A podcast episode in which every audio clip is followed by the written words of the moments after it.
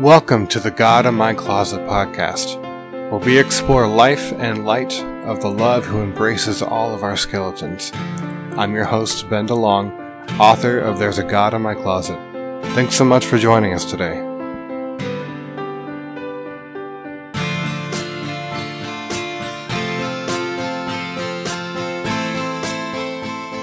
Well, hello everyone. I'm so glad you're here. Um, I'm really excited about this episode. This was a really fun episode to record. Um, I get to interview Keith Giles, and Keith, it was just so fun interviewing him. Um, Keith just seems like one of those guys you could go get a drink with and just be laughing hysterically the whole time. I really enjoyed chatting with him. Um, so we're gonna get into talking about one of his books. Sometimes I get so caught up in a conversation that I forget like really basic things. Um, so I, I think I forgot to actually say the whole title of the book that I talked to Keith about today. So, the book that we'll be talking about today is called Jesus Undefeated Condemning the False Doctrine of Eternal Torment. And I believe I forgot to mention that in the actual interview, which that's just what I do. I, I'm the kind of person that goes on vacation and totally forgets to take pictures. Like, I'm just that kind of person. But I wanted to mention that book. Um, it's such a great book. Um, so check that out. And it, this is such an important topic about talking about what um, what we believe about hell. And this was really important for me um, from my journey of learning to um, discover God as love and compassion and whose mercy never ends. This was really important for my journey. Um, if you listened to my interview with Brad Jersak, um, you got to hear us talk about this topic some. I talked about it some with him um, and a lot of good stuff there. And then we get to even explore even more avenues of this topic here in this episode. And even in my book, um, there's a God in my closet. I one of my sections is completely devoted to this topic because it's so important. Um, I'm so glad you are um, listening to this episode because Keith has so much good stuff to offer. Um, we have a lot of fun. We mention, I think, Patton Oswalt and Batman and Monty Python. So we have a lot of fun in the midst of talking about this really important topic. Um, so listen and enjoy this conversation with Keith Giles.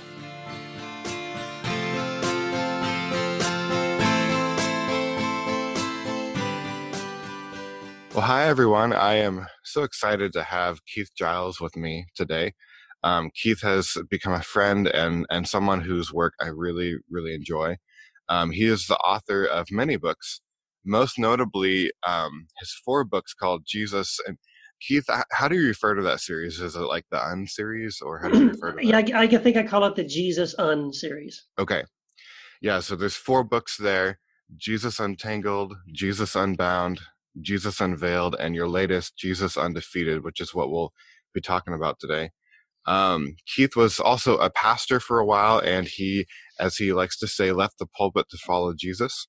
Um, he invested much of his life to exploring church outside the bounds of kind of the structure kind of church that a lot of us are used to, um, and and use that um, home church model to really invest a lot of finances into the community.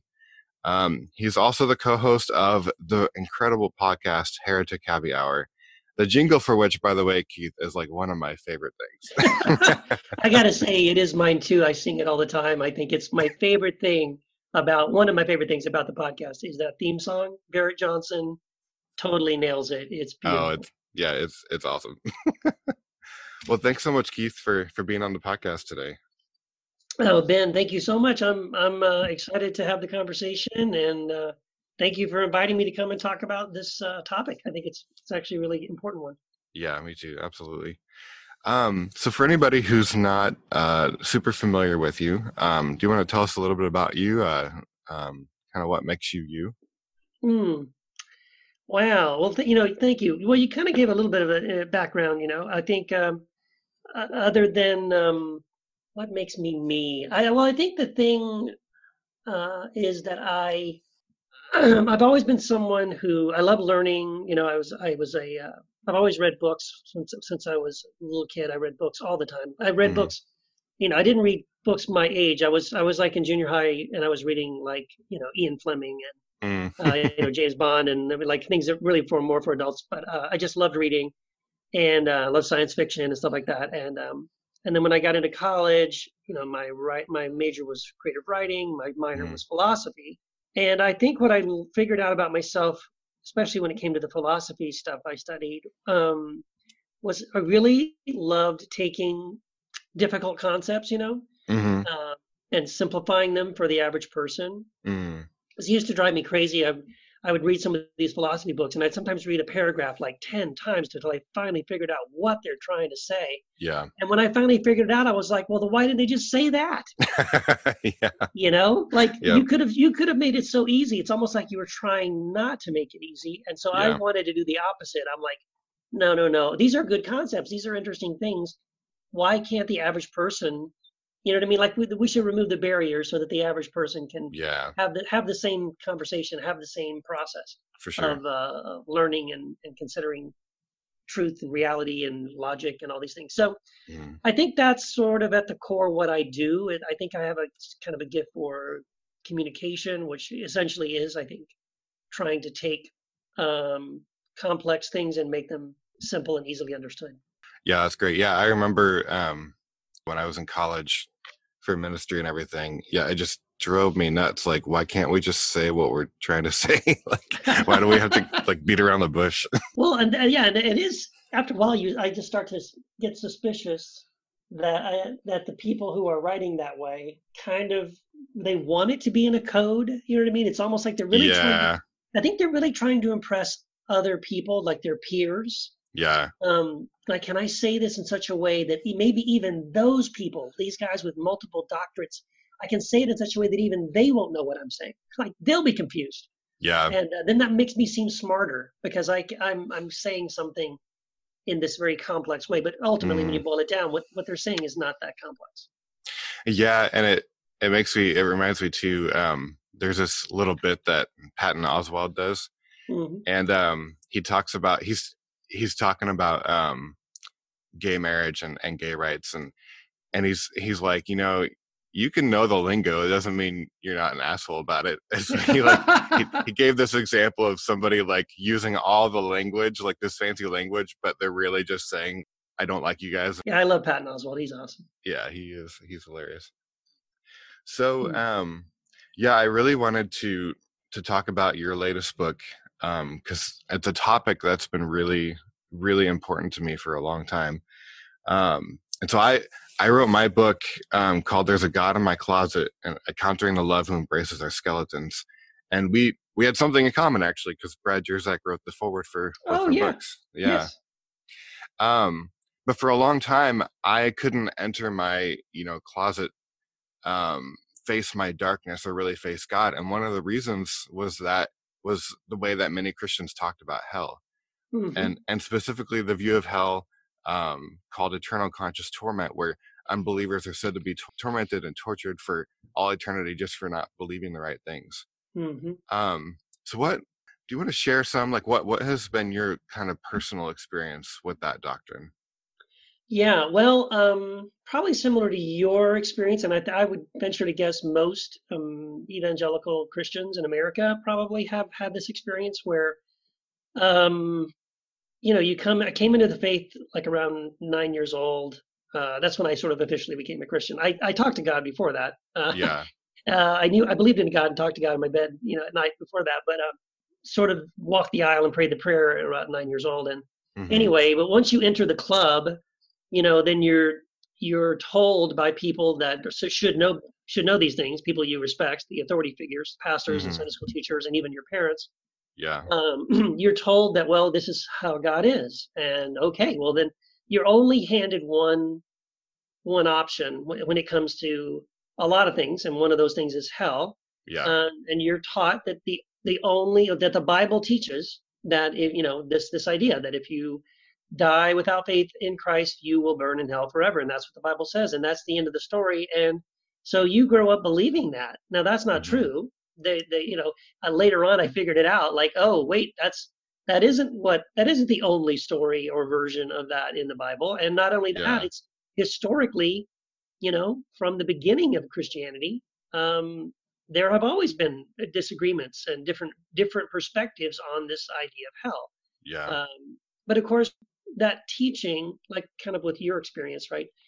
that Yeah. teaching about a God who would burn people forever for not, you know, believing the right things, um, or being in the club, you know, that that does create sort of this, um, I think, very unhealthy um, idea of God. It creates it creates a, um, an anxiety and a fear, like God, can God really be trusted? Is he sort of Mm. schizophrenic? Because I'm hearing, you know, at the same time that he's got his love, Yeah. and he's the most loving he's the personification of all love and the you know the greatest perfect love in the universe and yet this perfect loving being could just decide uh, on, a, on a whim really Yeah. um, he doesn't like you uh, you're done and i'm going to roast you in hell forever so yeah it's it's not a very christ-like view i don't think of god i don't think this is the god that we see revealed in jesus and that should be our first clue Yeah. Yeah, I I remember so vividly I was in a Christian Christian beliefs class in college and the professor brought up like the views of hell and he brought it up like I don't want to say flippantly, but it just there wasn't really, you know, any time brought into it that it should have been. And so it was just like there's eternal conscious torment, there's annihilation, and there's universalism. And then he's just like, scratch those last two, they're heresies. yep and let's move on yeah, pretty much. And yeah and and now I look back and I'm like, wow, that that was not how that needed to be approached. yeah way way to cover way to cover the uh the topics there buddy yeah, because what well see this is what i'm trying to do um in the book and even the way i've tried to kind of en- engage people online about this topic hopefully again leading to uh, you know, wanting them to kind of like check out the book because i just started asking some basic questions you know online like hey did you know that um, there have always been three uh, coexisting views of hell from the beginning of church history? No most no most christians don't know that. Um, Yeah. did you know that of those three views the minority view was eternal torment? No. What? What do you mean? How could that Yeah. be wait a minute that's but that's the only christian view. How could that be the minority view? And Yeah. oh by the way did you also know the majority view for about 500 years was universal reconciliation? What? Yeah, you know and you just you can go down the list like did you know um, that the old testament doesn't contain anything any teaching whatsoever to support the idea of eternal torment? Nowhere. What what? Yeah so apparently god's plan from the beginning was to roast people in hell for eternity but he just never brought it up. He just didn't Yeah. think it was worth bringing up.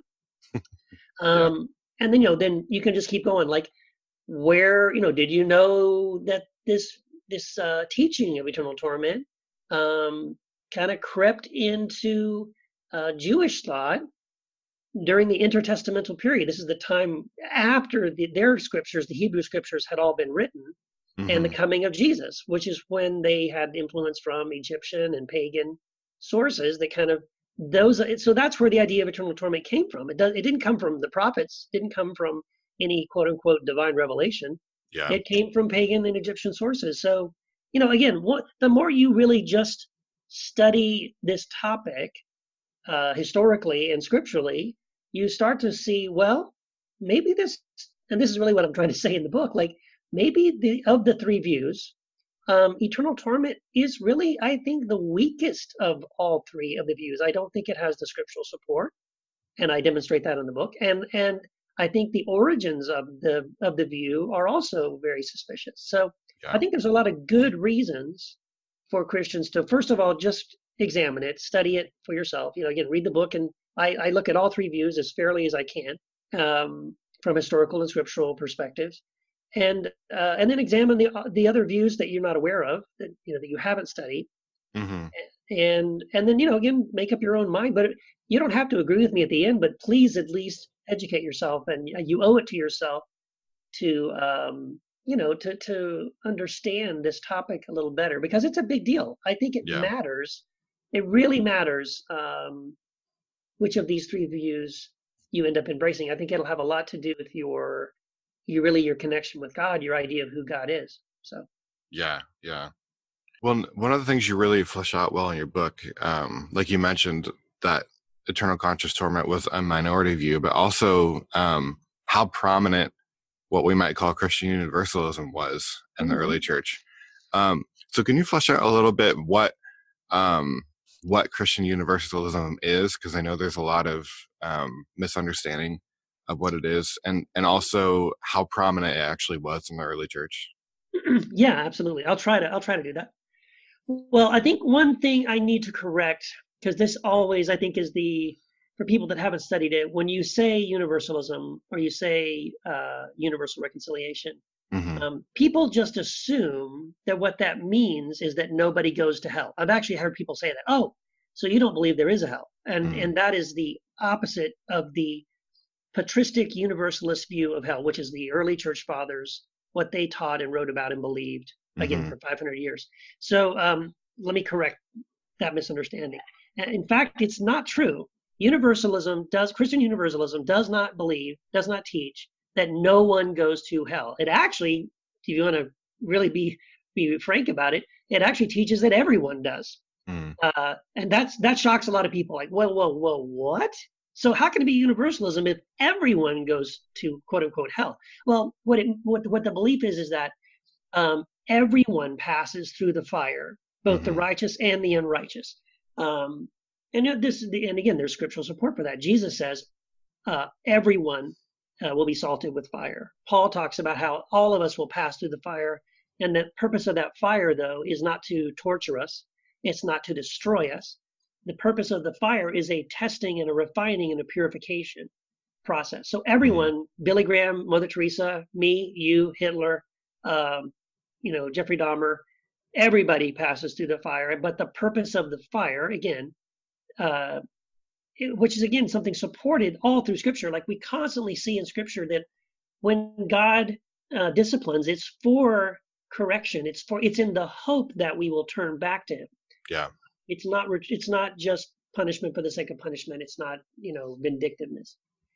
So that's one thing. Um, and I'm just summarizing. I go through and have many scriptures to kind of back up this view. But when yeah. it comes to the historical side of it, um, of universalism, yeah, I mean, some pretty heavyweight uh, early church fathers were Universalists, Christian Universalists. So Clement of Alexandria, Origen, Gregory of uh, Nazianzus, Gregory of Nyssa, Basil the mm. Great, Theophilus of Antioch, uh, Didymus the Blind, Theodorus of Tarsus, and many, many others that most people don't know who I'm talking about, but take my word for it. Lots of them. Yeah. And um, I mean, to even to the point where, you know, the council they're one of the early church councils that that uh, decided on you know ended up finally ended up kind of codifying the doctrine of the Trinity was presided over by a Universalist. Mm, um, yeah. And that alone should tell us something, right? Because imagine that today. Can you imagine a bunch of Christians today, uh, like globally, saying, well, "We're going to get a bunch of Christians together. We're all going to agree as Christians on something, and we're gonna we're gonna on purpose elect a guy to lead this conversation who is we a well-known universalist and we want mm. him to be the one who presides over the meeting yeah what we would never do that so yeah. why why would they do that and not feel weird about it well because they didn't have they didn't have that um, stigma right it wasn't like oh to be a christian you have to believe this or that about hell yeah. which is why why even the early creeds uh, the early Christian creeds, when it when the Christians got together and put together these creeds, the point was to say, um, you know, what are the things that we as Christians can all agree on? That if you agree on these things, that th- these are things that Christians believe. Well, yeah. they didn't include their beliefs about hell, and why? Because they didn't agree on those things, yeah. and they didn't see that you had to believe one or the other of or of those three views uh, to be a Christian or not. So they were comfortable with there being three different perspectives uh, on this topic. Again, it only came much later that uh, the Catholic Church gained some power and prominence and decided for everybody, uh, you either right. believe this or, or we're going to put you on the rack. Well, and at those at those councils, I mean, they they also didn't completely agree about the nature of Christ, but they thought that was pretty important, so they yeah. so they decided on that. Mm-hmm. Right. So yeah, it was a long time before there was any discussion about um, hell being, you know, it's heretical if you don't uh, hold one of these three views. Yeah. Well, and I, I think um, another another misconception about Christian universalism, and it and it kind of goes along with what you were saying about passing through the, through the fire, is that just because we believe that you know eventually everybody's going to be united with Christ doesn't mean that we don't believe there's still a choice involved. Right. Oh that, yeah, of course. Yeah, it doesn't take away free will. Right. And it's it's just saying that when Brad Jersak talks about this, um, you know, we talk about free will so much, but when you see how people are suffering in this life, it's like really how free are they? Right. You know, like how how do they really understand what's going on? Mm-hmm. And well, yeah. In other words, uh, the people that are suffering today, would we say it's because they have chosen that? They didn't. Yeah. They didn't choose to suffer that way. Yeah. And and this is my thing about um, when it comes to the free will question. Um, I'll be honest. It's odd to me why that comes up all the time. I mean, I guess if I step back, I can see why some people feel. Uh, it's it's almost as if what they're saying, what people are saying, is that people, uh, the human beings, need to have the freedom to choose to suffer in hell for eternity. Like, why would anyone choose that? So yeah. it's it's yeah. like and not not but again no but the view the universal reconciliation view doesn't uh, doesn't hinge on the concept that people will end up saved who don't want to be or people will end up in god's presence who don't want to be and that's not what it's saying it was it is it is the belief that everyone will freely gladly choose connection with god but it's but of course they would it's one of these things where um, I think David Bentley Hart in his book, uh, and by the way, talking about someone who complicates things, but I love him. I love him so much. But anyway, his book, uh, That All Shall Be Saved, which is on this topic, I think this is one of my favorite things about uh, his book is that he he deals with this and he says, you know, look, no, no truly rational, uh, free person um, would would find themselves in the presence of perfect love and absolute perfection the, the thing that every human soul has desired and is searching for, right? And to, to be face to face with that and to clearly see it, who God is and what God is really like. Yeah. Um, no, no rational free person would choose to turn away from that. Why? Why would you? And let's say, not that you couldn't. So let's say you wanted to, for whatever reason, you came face to face. Uh, you, you know, the veil's removed, and you can now clearly, truly see God, who God really is. Yeah. Um, what what what would make you say, no, no, I don't want to, I don't want to be one with that. I don't want to be connected with that. Okay, fine. You don't have to be. How long can you resist that? You know, a week, yeah. a thousand years, hundred million years. Take your time. Um, yeah. Because at some point you're choosing. You know, you're you're choosing this restlessness that is never complete until you find your rest in in this perfect God who loves you, this mm. Father who loves you, so perfectly and completely. Um, if for whatever reason you decide you don't want it, then that's fine. But see, this is the other this is the other purpose of that fire. Uh, this fire of God that we experience when we come into His presence. Again, God is a consuming fire. So when we yeah. the, fire we experience in the presence of God, what it's doing is um, transforming us. Right? It's making all things new. It's uh, purging away those parts of us that would um, resist you know goodness and holiness and righteousness all these things that, that god embodies mm. um, that's just part of what it will do and that's a good thing like we uh, that's not something i think any of us would be saying oh well, no no no don't do that to me yeah. like who doesn't want to be the uh, the perfect embodiment of the perfection of who they really truly are their their innermost core right? Yeah of course that's who you wish you could be. Everybody you know you want to go back and be a child again. I wish i could just go back and be simple and innocent again you know? Um, yeah. that's exactly what god is going to do for us. And in that state um, why would we resist absolute love and joy and peace? And like it doesn't make any sense. Yeah. Well my my biggest concern was the idea that um you know, we talk about how, well, God is, you know, he loves you and he's all loving and he's merciful. His mercy never ends. But then apparently all that changes after you die. and, yep. and, and he just, it's like God, God flips a switch and he's completely different after death. And, and you no longer have a choice. And that just, if you want to say that certain people are, are going to continually choose to be in their own created hell, like that doesn't make sense to me but okay but but we but the the important thing is what are we saying about the character of god Yeah. like are are we saying that you know god is two-faced that he's i mean really a monster when when you get down to what he's apparently going to do to people forever right. um Yeah. how, how did you kind of wrestle with with that dilemma Yeah, I mean, you're exactly right. I think whichever of those three views you embrace, whether you embrace eternal torment or annihilation or universalism, you are at the same time, like it or not, uh, embracing an idea of the character of God, and you're Mhm. saying you're saying either that you believe God is a torturer, God is a destroyer, or God is a loving Father who heals his children.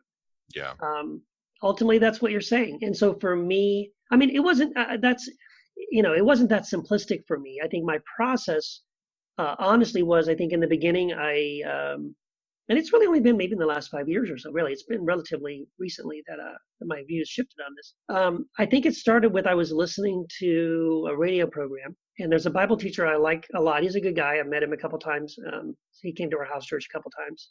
Uh, his name is steve gregg. I was listening to his radio program once, and um, he he was the first person I think that blew my mind with this idea of like, hey, you know, historically the church has always held three views of hell from the beginning, and he's the one that Mhm. told me that yeah uh, that, that first introduced the idea to me, and then I was like, what?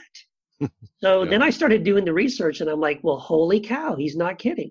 So Mhm. that was sort of the kind of that first pulled the thread for me that yeah oh there are two other options i've never taken seriously or considered um, so I, I i started studying it a little more i almost immediately rejected eternal torment. Because i think honestly if you start looking at the verses that support eternal torment what you find is they are not talking about what happens to anybody after they die that's not what those verses are about.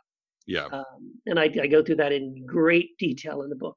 Um, so I think initially I, I just rejected eternal torment, and I and I just said, well, annihilation makes sense to me. Because I think there's a lot of verses that uh, seem to support the idea of destruction and annihilation. And I'll be honest, if that's where somebody lands, that's an that's progress. That's an improvement, right? Yeah, if yeah. if you it, that's at least you don't think God is going to torture His children for eternity just because He can or for some reason He wants to. yeah Um, so so that's an improvement. So I, I was an annihilationist for probably about a year or so, but then I just kept studying. I kept reading it.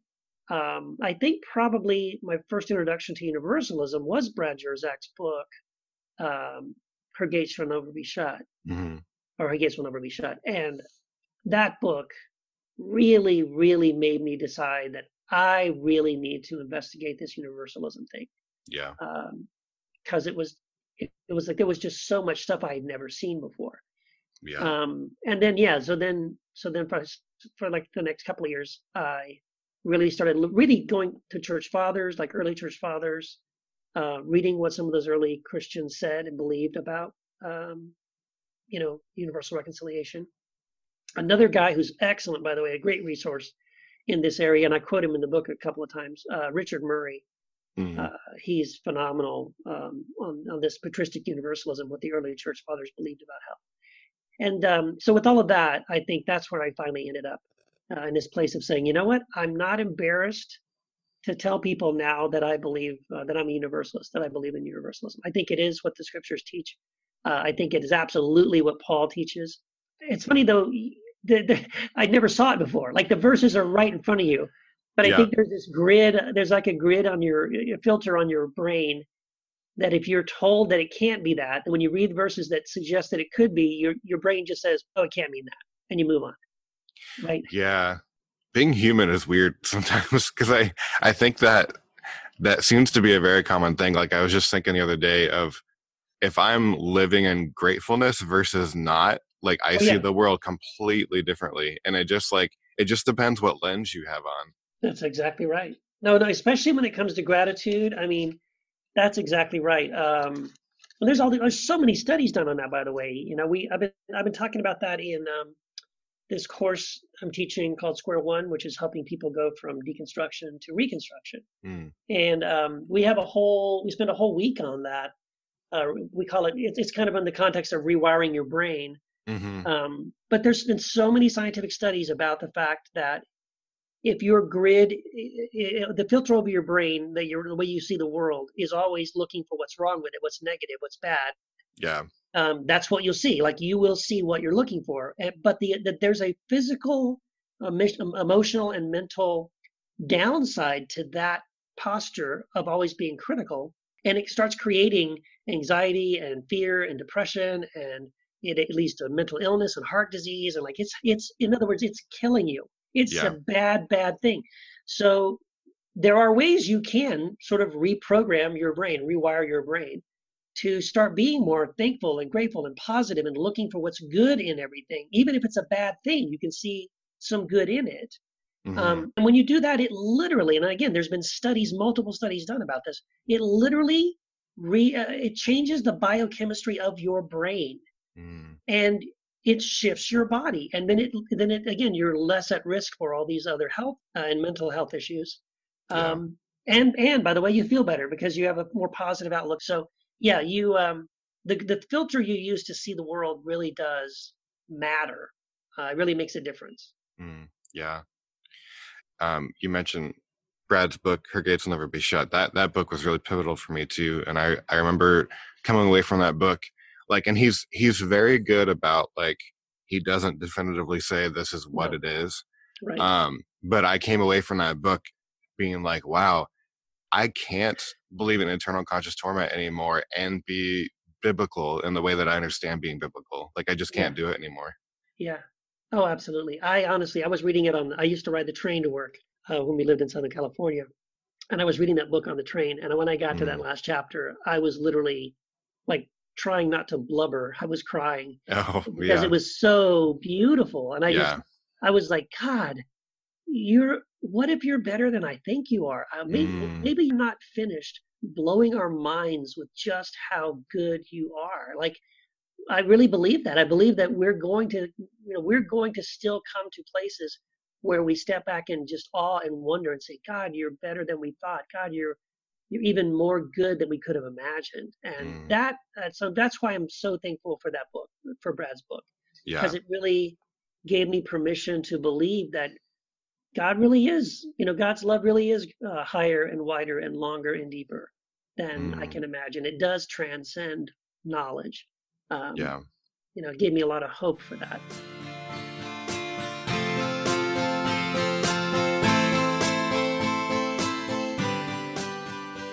yeah and so then once you're once you your um your perspective shifts you know then you start noticing verses you know in the new testament. By the way i always say this like there would be no universalism if it wasn't for paul the apostle because he's he's the one that keeps using this this language right? Yeah. Um like first timothy 4.10 you know uh we have we have set our hope on the living god who is the savior of all people especially those who believe. Mm. um like wait what? Um um like well, First Corinthians 15, for for as by a man came death, by a man has come also the resurrection of the dead. For as in Adam all die, so also in Christ shall all be made alive. He does this all the time. He uses this. He he, he contrasts Adam and Christ, mm-hmm. and he mm-hmm. says in the same way that all were, uh, you know, in, were you know condemned in Adam, all are uh, set free in Christ.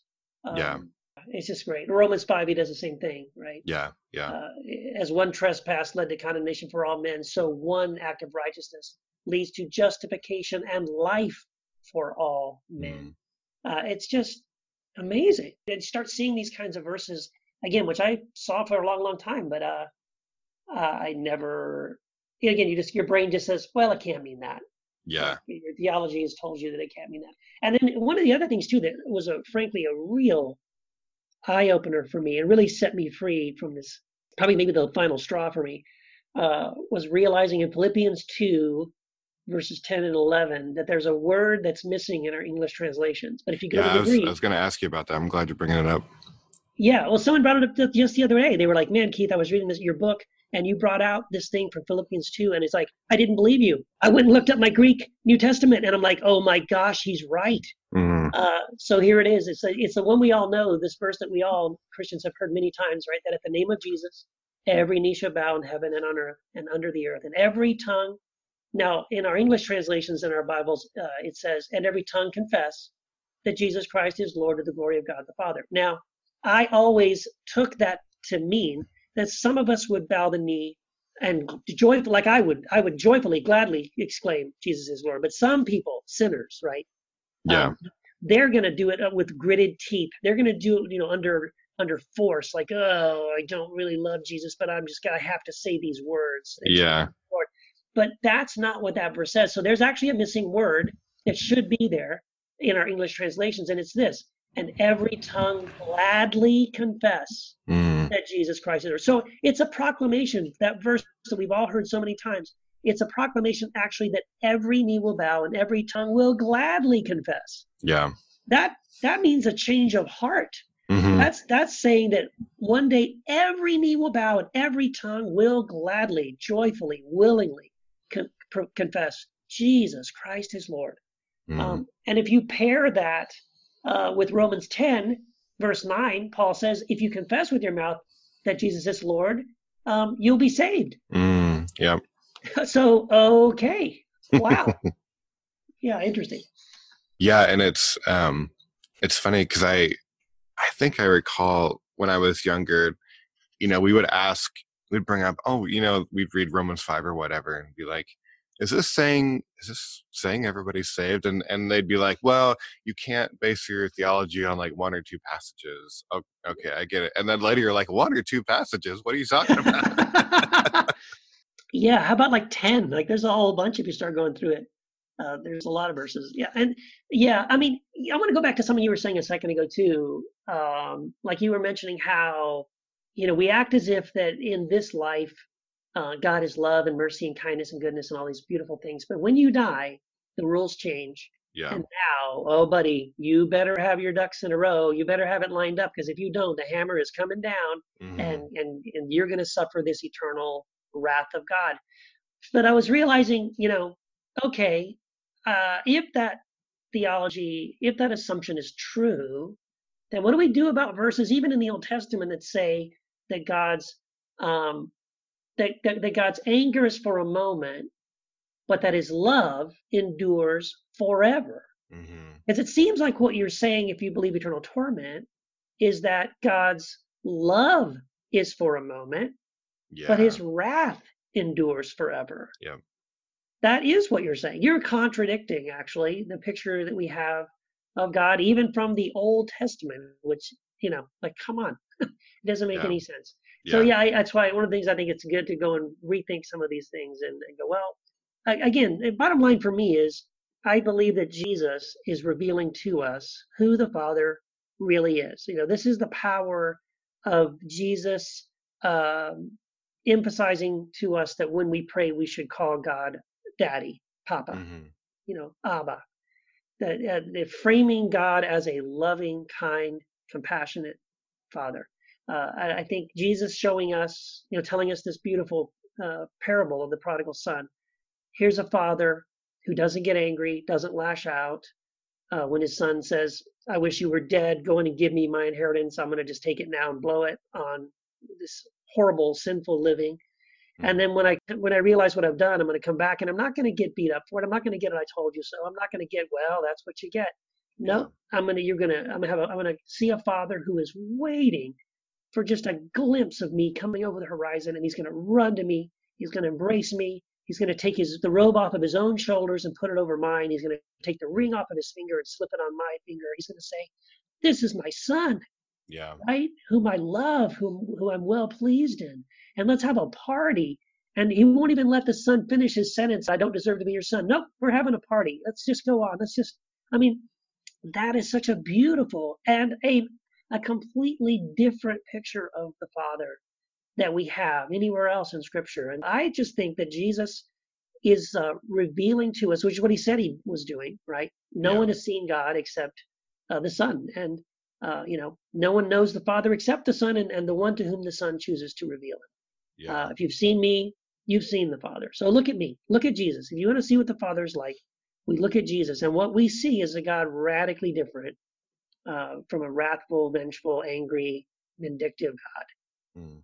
Yeah, which is yeah, I think this is that's progress. oh yeah. yeah, I, I, that's why I always say I want a more I want more Christ-like uh, God, not a more biblical one. I want a more Christ-like world or, Yeah. or Christ-like view, not a biblical one, because uh, a biblical one, um, you know, you can justify all kinds of things with the Bible, right? Mm, yeah. Torture and uh, patriarchy and slavery and genocide, and, and people have Yeah. done exactly that. And uh, so I, I- I don't think it's, I, I shouldn't, I don't think we should be as concerned about what's biblical as we should be concerned about what is Christ-like. Mm. Um, two really important elements of looking at hell and, and the afterlife are what what are judge what's judgment and what's justice. And and the environment that I grew up in, um, both of those were viewed very retributively. And so judgment was, well, you didn't believe in me, or judgment was you believed in me or you didn't. And justice was, well, if you didn't, I, I gotta punish you. And Mhm. and I've definitely come to understand those concepts in a more restorative or, or holistic sense. And you've you've talked some about judgment, um, just about how like like we all pass through the fire, and it's not it's not to punish, it's not retributive, it's to heal us and restore us. Um, how how would you talk about justice? Well, yeah, I think that is probably yeah, one of the other uh, concerns people have, uh, or wrestle, things they wrestle with when they start to say, "Well, okay, I'm considering this universalist idea, but it kind of seems that you know, where's the justice? Right? There's something in us that cries out and says, "Well, look, if someone does a horrific thing, Mm-hmm. you know, we need justice. There has to be justice for this. You know, in other words, the person needs to pay for this. They need to suffer a little bit. That's what we need." Yeah. Um, and frankly, I forgot where I heard this from. I just saw this quote recently.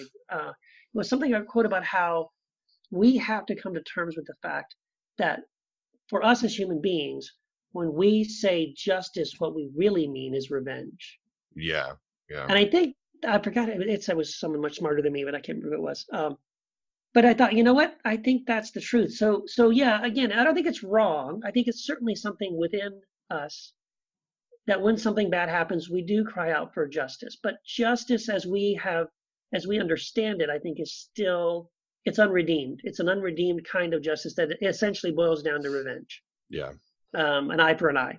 You did this to me, we're going to do that to you, and we call that justice. Well, that's really revenge Yeah. um, that justice in the way that we see God um, reflecting justice in the scriptures, and uh, I think Hebrews talks about this beautifully. Um, this idea that you know uh, the purpose of of God's discipline, right? Uh, was it Hebrews twelve? Um, you know, it says, you know, how our our earthly fathers, right, discipline us, mm-hmm. uh, and that, that when we go through that, it doesn't feel good, right? It's painful at the time. Right. But then it says, you know, our heavenly Father, who's a much better Father than our earthly fathers, um, he disciplines us for our profit, that we Mm. may be partakers of his holiness. Mm. Um, and so it, and then it says, you know, no, no discipline again seems to be joyful at the present. It's painful. Nevertheless, after it's over, afterwards, it yields the peaceable fruit of righteousness to those who have been trained by it. So we have, and that's not the only verse, there's several verses that, that emphasize this idea that from God's perspective, his justice is restorative. In other words, he wants to take the murderer, uh, the rapist, the, the the people who have done the worst things we can think of, right? Yeah. Uh, and and not get revenge on them for it, not beat it out of them. He wants to bring them back to restore them to a place when, because again, um, you know, any human being that does some horrible thing like that, right, commits some horrible crime like that, they didn't start out that way, right? yeah. There was a point, if you could go back in their life when they were two years old, five, four years old, five years old, right? When they, if you would have, if you could have seen that person, you would have said, "What a sweet, loving, kind child," right? Mm. And and that's how their parent would feel, right? They're a parent of of a of a, of a child who has grown up to do a horrible thing. That's what they see. They say, "But you know what? My child wasn't always like that. My child was at a point when they were they were innocent, when they were they were they were." Uh, you know, the, before they had been corrupted by the world and the environment and all these other things that twisted them into someone who did this horrible thing. Yeah. And what and what Jesus wants to do, what the Father wants to do, is re, is to restore His children back to a place where they are innocent again, where they are uh, sort of untwisted uh, and that all things are made new. Mm. And so, in that sense, there's two things that have to be restored. Not just so what has to be restored is the person who did the, the, the horrible thing. But frankly, one of the things that has to be restored is what's in the reaction we have, the Mm. desire in me for that revenge, yeah. right? The, the part of me that would say, God, that's not fair. All you did was restore them and make them whole again. But there's something in me that still wants to see him squirm, right? I still Mm. want to see him suffer. But that's that's part of what's wrong with me that Yeah, needs to yeah. change. That that's something Jesus needs to to burn and reform and transform in me. That I would be someone who would love mercy, right? The, the Micah six eight, right, when it says, "He has shown you, O man, what is required of you, of you right, to Yeah. uh, to walk humbly with your God, right, to to do justice and love mercy." Mm. And it's that loving mercy piece, I think, that is the hardest thing for most of us because loving mercy means, like, we all love mercy when it's shown to us. Yeah, for sure. I, I screw up, I do something horrible, I make a huge mistake, but then someone shows me mercy. Oh, praise God. Oh, God, you're so good. Thank you. Who mercy is the best. But when somebody I don't know does something horrible and then I see them receiving mercy, again, that thing inside of me wells up that says, no, no, no, that's not right. I don't like that. Well, why? Because it's not me, or it's not my Yeah. kid. It's not my child receiving Yeah. mercy. Um, but that's what needs to be. That's part of what needs to be reformed and transformed in each of us. We need to Mm. become people who love mercy as much when it's shown to us uh, or other people, like equally. yeah. Yeah. Right. I don't I don't know if this is this probably isn't where you saw that quote, but I think um there's also a quote about um the revenge and justice in uh, Batman Begins. Because uh um I love Batman, by the way. Yeah, yeah, me too. Um my wife is just a fanatic. Um it's when Christian Bale um wants to shoot the guy that killed his parents and and he's he's like, but but what about justice? And Rachel's like, that's not justice, that's revenge. Right. That's exactly right. Yeah. And that is right. I mean, I think uh, so. Again, is we have to sort of take a step back from that. Again, so it's not like God doesn't care about justice. God Yeah. absolutely cares about justice. Um, but God is God is a father who is a loving father who wants to restore and redeem all of his children, and that's what he's that's what he's committed to doing. Right? You know, Yeah. behold, I have made all things new. Everything that's old is gone; the new has come. And um, if we believe in that, if we want that for ourselves, we have to be willing to uh, celebrate it for everyone. Uh, Yeah. Because we, like, if it's not for them, it's not for me either. Like, but if it's for me, it's for them too. And th- isn't this always the problem? This is, seems to be always our struggle, right? We see this uh, with the Jewish people, right? Even with Jesus, when he stands Mm. up in the synagogue, he reads the scroll, he announces the year of Jubilee uh, has come. It's it's been fulfilled in your presence, and everybody's so excited. And then the next thing he says is, "Well, let me just remind you that uh, you know, all there were many lepers, uh, you know, in Israel, but you know, God sent, uh, you know, God sent Elijah to this to uh, Naaman, right, who's a Syrian, hmm and healed him of leprosy. And there were many poor widows in Israel, but you know, God sent Elisha to this, uh, you know, uh, this uh, non-Jewish woman, uh, this pagan Gentile woman, and they got. Then that's when they want to kill him because Mhm. what he's suggesting is that this this great sweeping mercy jubilee uh, of God is not just for them; it's for those people over there that we don't like. You know, and I think this is why Jesus includes that in the parable of the prodigal son, right? Yeah. this beautiful picture of again, beautiful picture of mercy. Um, but who who's upset? Well, the the son, the older son, right who's like, Yeah, hey, I didn't, I'm good, I'm righteous, I didn't do this something as bad as that guy did. How dare you, sh- uh, you know, celebrate him? Yeah. Yeah. So yeah, it, it's constantly something I think we struggle with is like we have to be okay with everyone receiving this great transformative uh, love of Christ. Uh, it's not just for us, you know. It's got to be. We've got to be okay with it being for everybody. Yeah. This is um people call me the movie quote guy because I go on tangents on, on movie quotes, but it made me think of um um Monty Python and the Holy Grail. Yeah. um only because like one of my proudest moments as a dad is when my son is like, Hey, can we watch Monty Python? Uh, yes, we can. So and we were, we were watching it the other day, and it, it was the part where they're they're getting ready to throw the holy hand grenade, yes. and and the prayer is just is just incredible. It's like bless bless this thy hand grenade that with it thou mayst, mayest blow thy enemies into pieces in thy mercy. in thy mercy. Yes, I love that. That whole thing is great. I love Monty Python, man. I Yeah. am a huge Monty Python fan. And you know what's funny about that movie about the Holy Grail? That's to me, that's the best one. I, I mean, I, there's things I like about the other movies, but the Holy Grail is perfect. And I, I used to, when I first started watching it, I used to kind of like squirm when God appears, you know, and, and they're uh, averting their gaze, and He's like, "What are you mm-hmm. doing? Oh, we're averting our gaze, your Lord, our Lord." And oh, stop it! Every time I try to talk to someone, it's always forgive, forgive me that, and I'm sorry for this. And, you know, um, and and I used to I used to watch that and be like, "Oh, that's sacrilegious." But now I watch it and I go, "Yes, that's Yeah. exactly what God would say. Stop doing this. What are you doing? I, I love you. I, I I don't have to be afraid of me. You don't have to cower." You know, Yeah. you don't have to beat yourself up. I'm such a worm, and I'm, you know, no, no, no, don't stop doing that. I don't know. Actually, I love that movie. There's so many great lines in that movie. Yeah, it's great.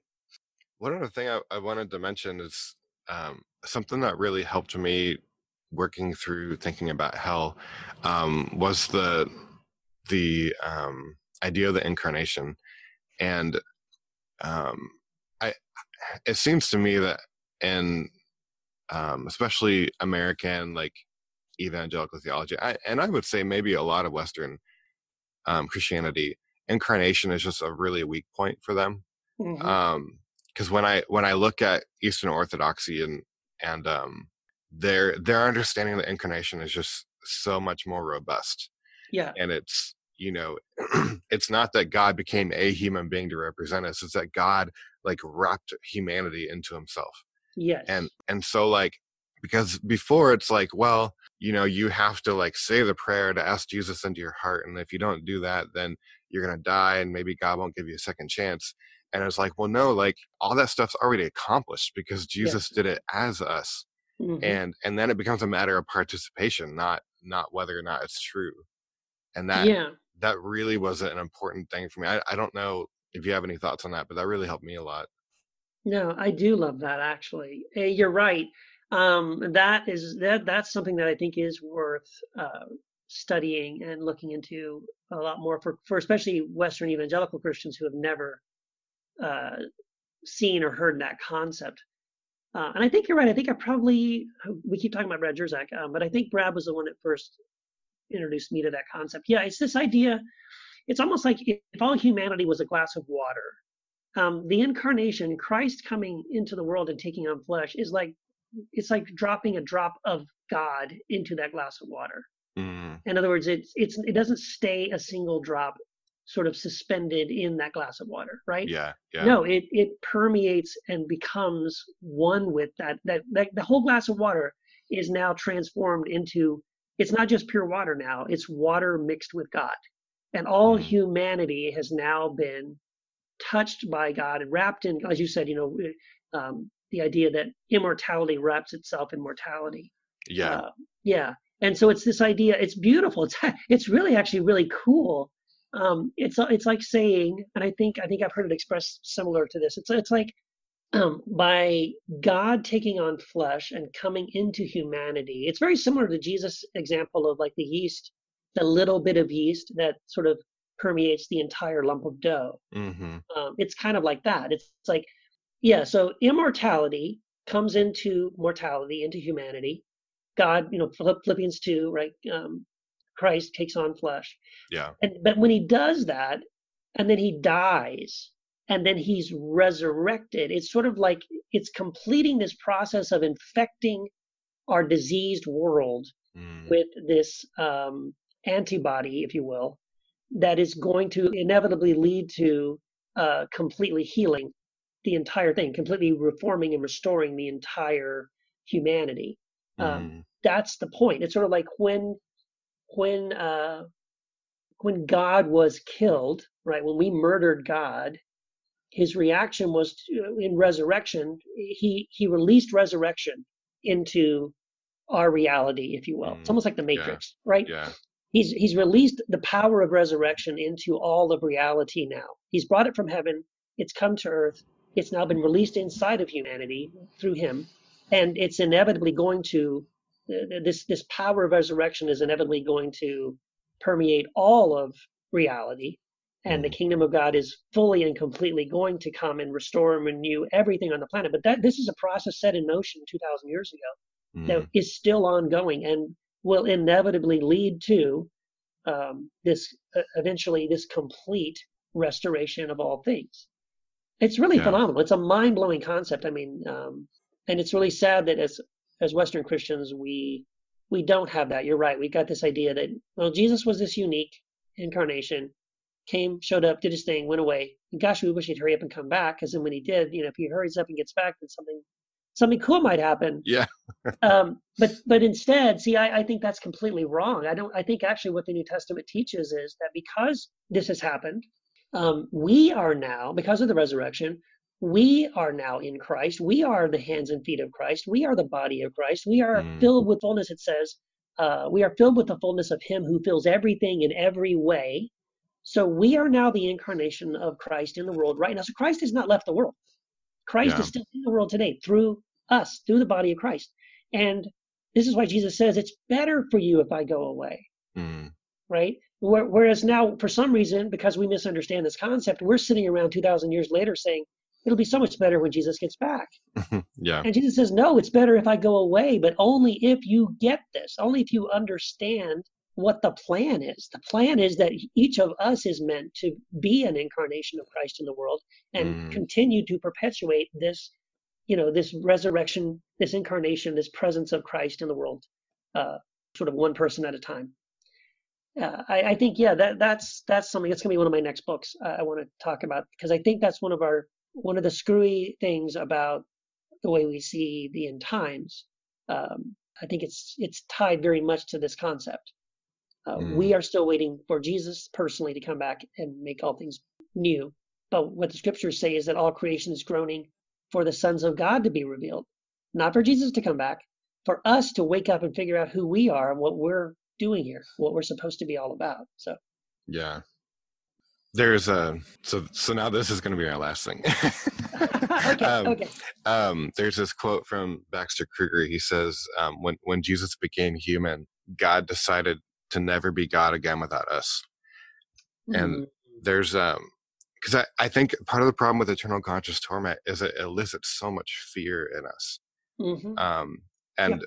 I was reading Anthony DeMello the other day and he just talks about how like there's no there's no evil you can't really tie to fear. Right. Like when when people are acting, you know, ugly or whatever, I mean it's there's some kind of fear in them. And if we can just at least you know if, we, if we can at least start in the body of christ and take that fear away you yeah. know and like john says perfect love drives out fear like we don't yeah. we don't have to live in that state of fight or flight with god you know he's not that he's not that kind of a father that's right yeah absolutely yeah well this is what people are waking up to which is the reality that um, religion the power of religion is in fear and it's all about control and and so uh, I would hope that people more and more are starting to wake up to this fact and to, to recognize anytime fear is being used to coerce you or manipulate you to do something or believe something, mm. um, that's not God. That's yeah. not that's not the Spirit of Christ. And now, if you if your goal is to build a religion, it's it's very helpful to to use fear. Yeah. But if your goal is to connect people with the ministry of reconciliation, right? This idea that God was in Christ, not counting our sins against us, but reconciling yeah. the world to Himself. Um, and that what he's done now is given us the same ministry of reconciliation, which says, mm. hey, by the way, he's not counting his sin, your sins against you. What he's all about is reconciling. You know, he loves you. Yeah. Uh, he's made a way for now you to be in absolute connection and union with him.